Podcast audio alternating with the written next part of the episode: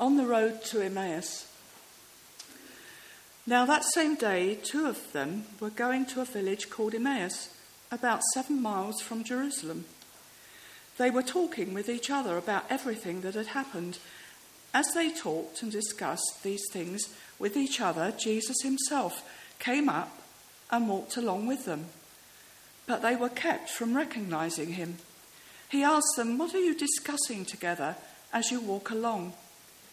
They stood still, their faces downcast. One of them, named Cleopas, asked him, Are you only a visitor to Jerusalem and do not know the things that have happened there in these days? What things? he asked. About Jesus of Nazareth, they replied. He was a prophet, powerful in word and deed before God and all the people. The chief priests and our rulers handed him over to be sentenced to death, and they crucified him. But we had hoped that he was the one who was going to redeem Israel. And what is more, it's the third day since all this took place. In addition, some of our women amazed us. They went to the tomb early this morning, but didn't find his body. They came and told us that they'd seen a vision of angels who said he was alive. Then some of our companions went to the tomb and found it just as the women had said, but him they did not see. He said to them, How foolish you are, and how slow of heart to believe all that the prophets have spoken. Did not the Christ have to suffer these things and then enter his glory? And beginning with Moses and all the prophets, he explained to them what was said in all the scriptures concerning himself. As they approached the village to which they were going, Jesus acted as if he were going further, but they urged him strongly. Stay with us, for it's nearly evening. The day is almost over. So he went in to stay with them. When he was at the table with them, he took bread, gave thanks, and broke it, and began to give it to them. Then their eyes were opened, and they recognized him, and he disappeared from their sight. They asked each other, Were not our hearts burning within us while he talked with us on the road? and opened the scriptures to us.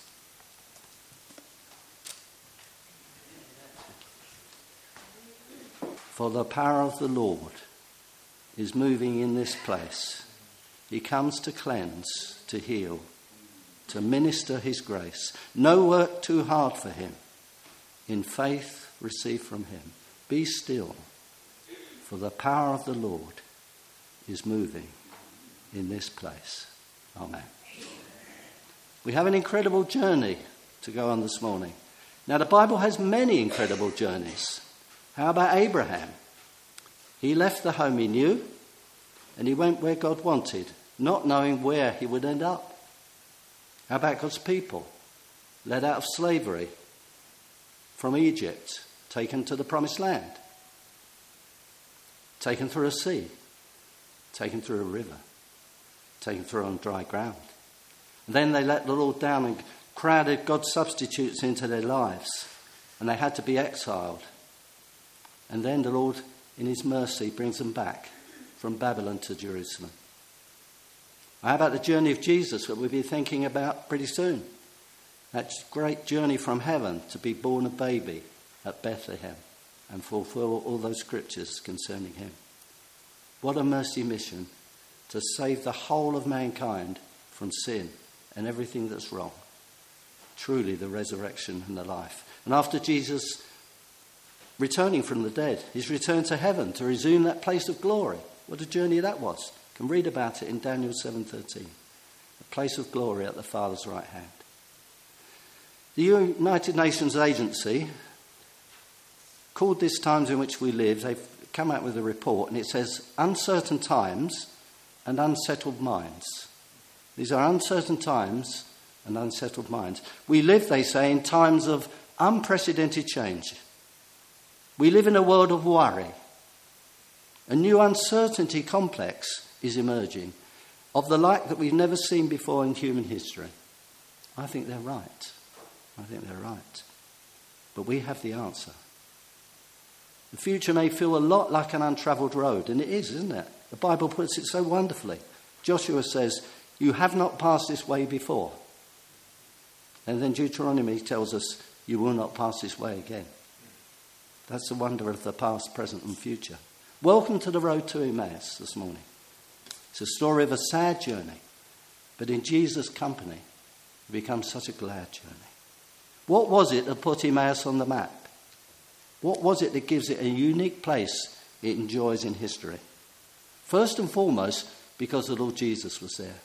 Anywhere where Jesus is, that is the place to be. He came there on Resurrection Day.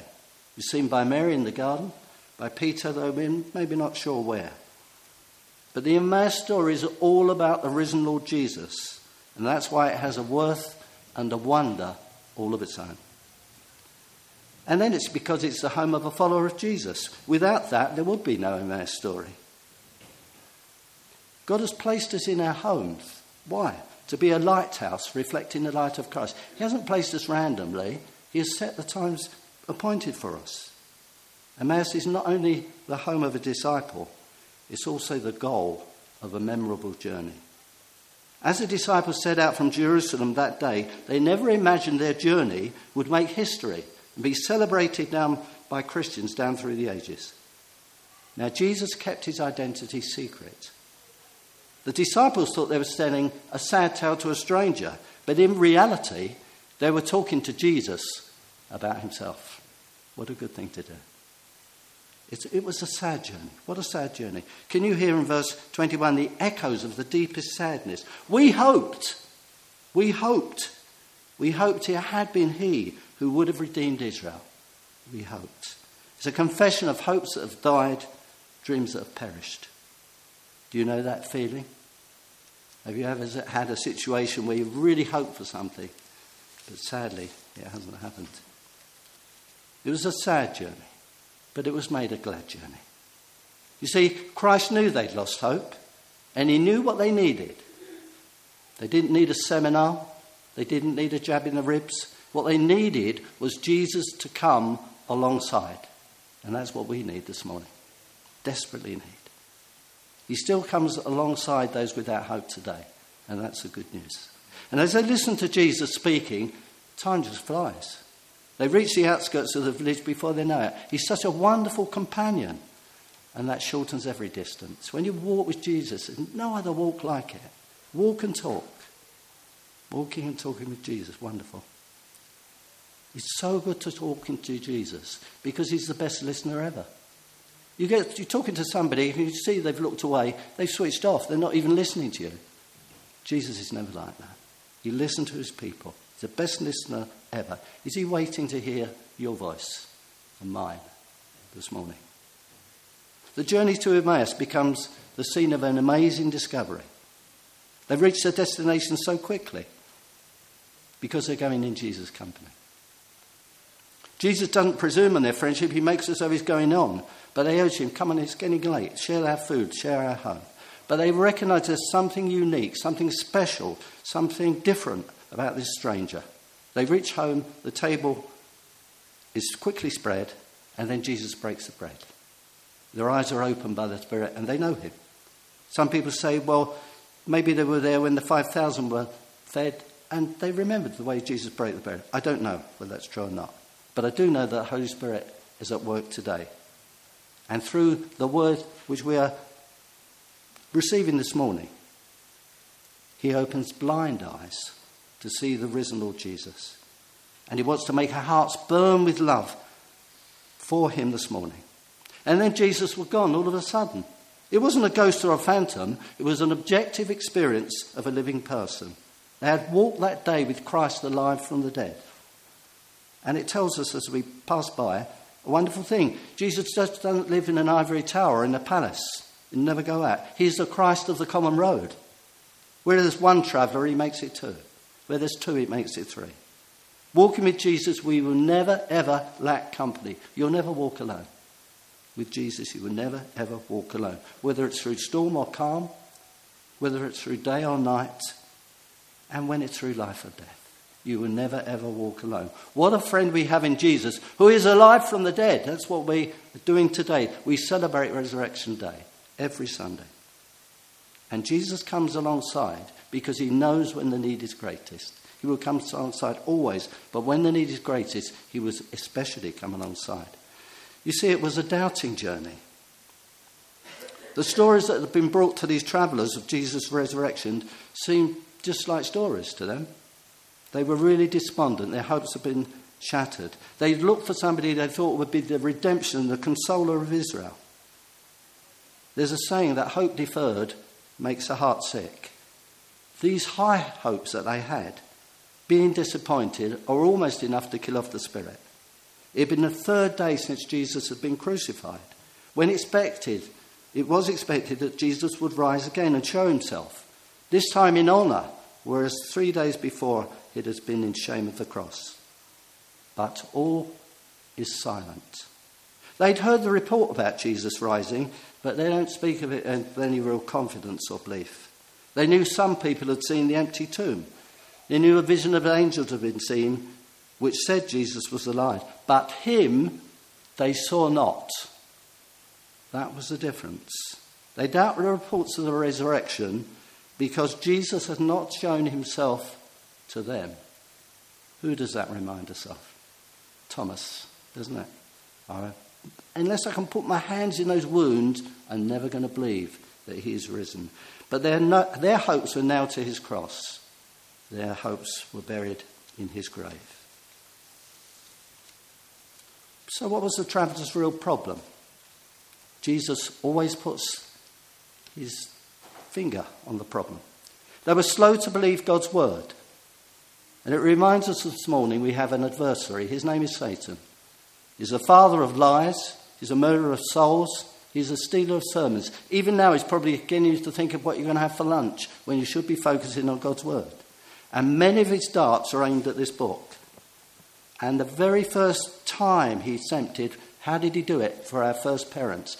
Did God say? Sowing the seeds of doubt.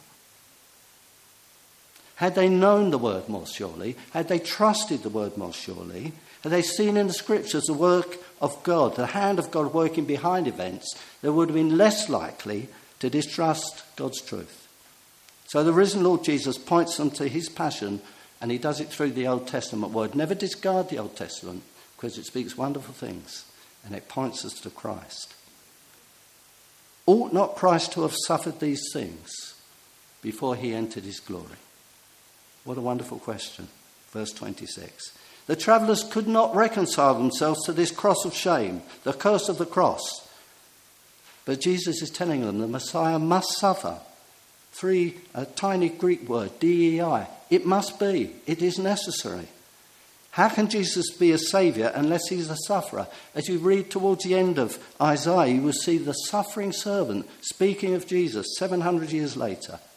You can't have a crown of glory unless you've already had a crown of thorns. That's the way that God works. We were thinking of Pilgrim's Progress earlier, and Christian, on his journey, meets up with somebody called Giant Despair. He gets lost in Doubting Castle. I wonder if you're in Doubting Castle this morning.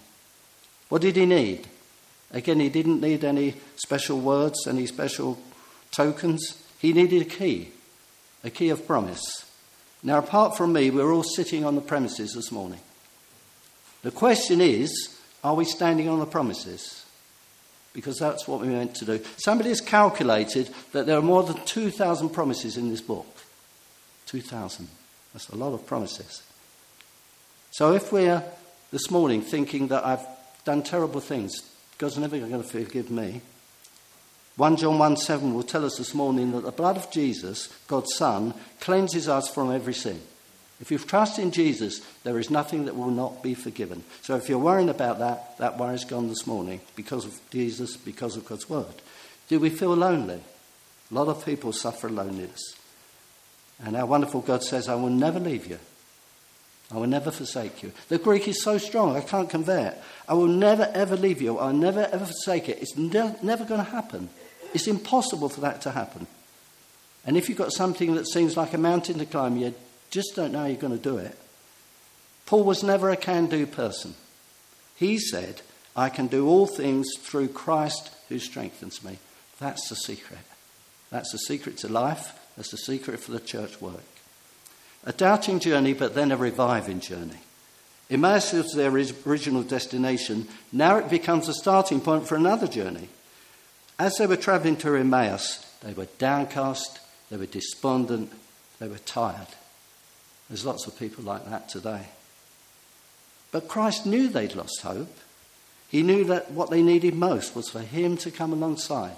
That was the only thing that would change it, change the situation. And they found that meeting Jesus, walking with Jesus, alive from the dead, gave them a renewed vitality for the future. Faith in the risen Lord Jesus was confirmed and hope was strengthened and love was revived. Jesus lives. The world is a wonderful Saviour. That's why we can go out those doors at the end of this service and we can go out with a bounce from God. Christ expounded to them how the Old Testament scriptures were fulfilled in Jesus of Nazareth. Beginning at Moses, he progressed through the whole prophets, the whole Old Testament, and found that they pointed to Christ. Christ is the central character of the scriptures. He is the living word. He is a perfect person to unlock the word, to interpret the word. And the word properly understood always speaks of him.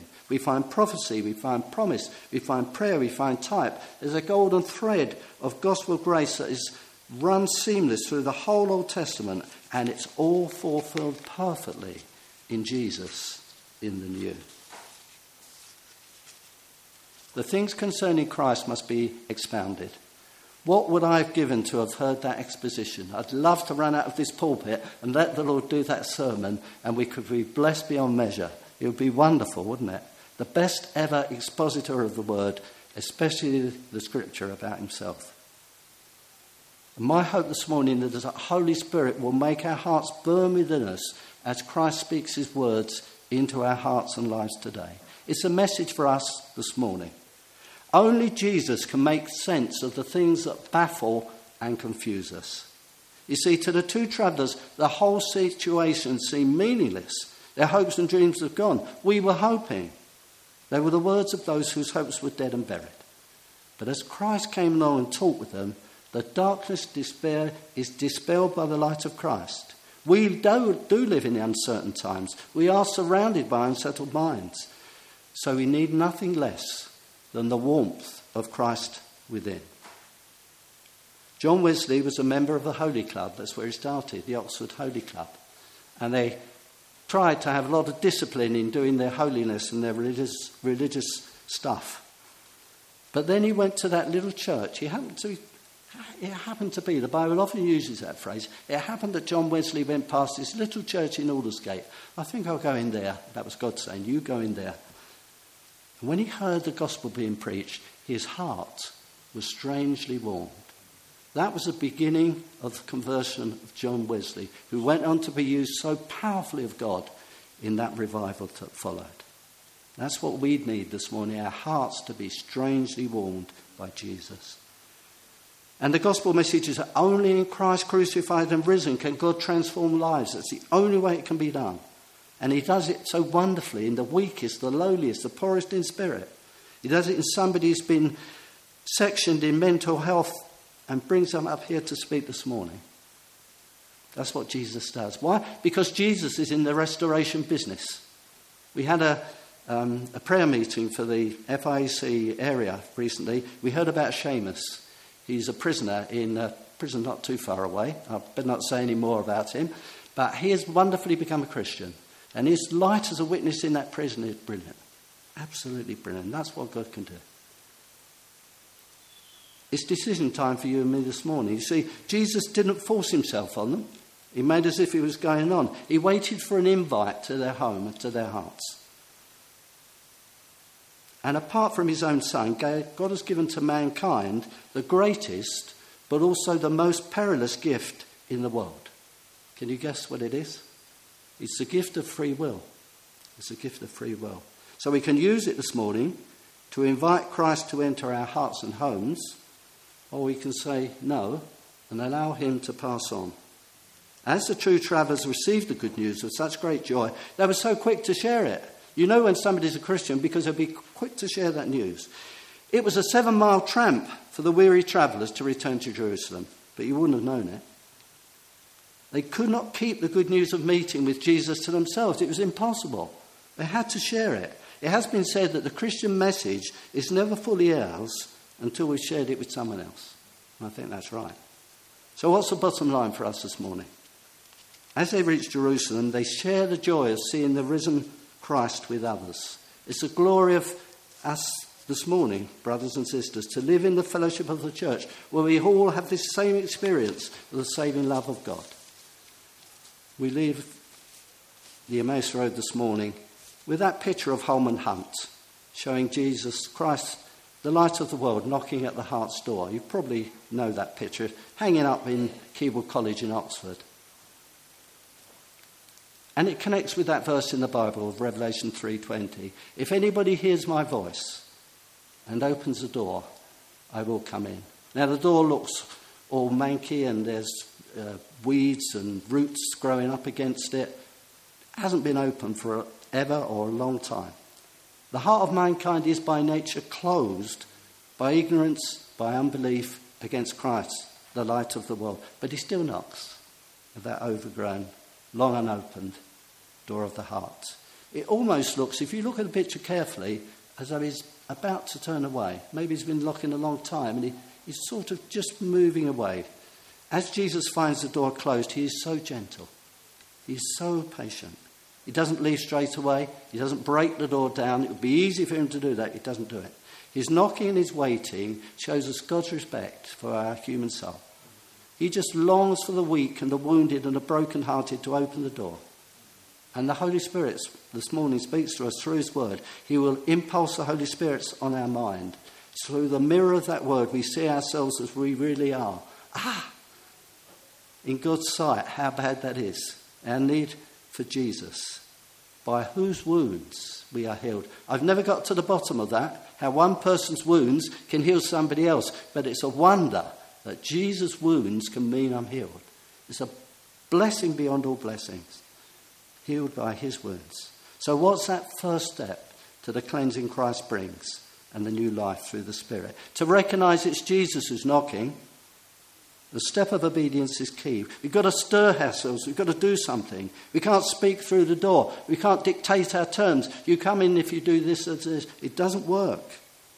Our response to his voice is serious because it's key to our eternal well being. It's as important as that. His voice must arrest our attention. We must shut out the clamour of this world. A passing feeling is a passing feeling, but a Christing, passing Christ is a passing stranger, at least until our eyes are opened by his saving grace and love. In the picture, there's no handle on the outside, it remains to be opened by the person inside. Delay weakens our souls, which either go forward or backward. We have a call this morning to take Jesus into our inmost being, to be the soul of our soul, the life of our life. Jesus maybe has a long time been knocking at that door, so he can share himself with you and you with him. He wants to make your heart his own. He wants to make your heart his home. We finish with the words of Spurgeon. Only open the door to him and drive out his enemies. Give him the keys of your heart, and he will dwell there forever. What a wonderful love that brings such a guest to live in such an unworthy heart. Will the Emmaus story mark a key moment in your life as you open that door to Jesus? May the Lord Christ Himself come alongside and come within our lives may make it so for his glory. Amen.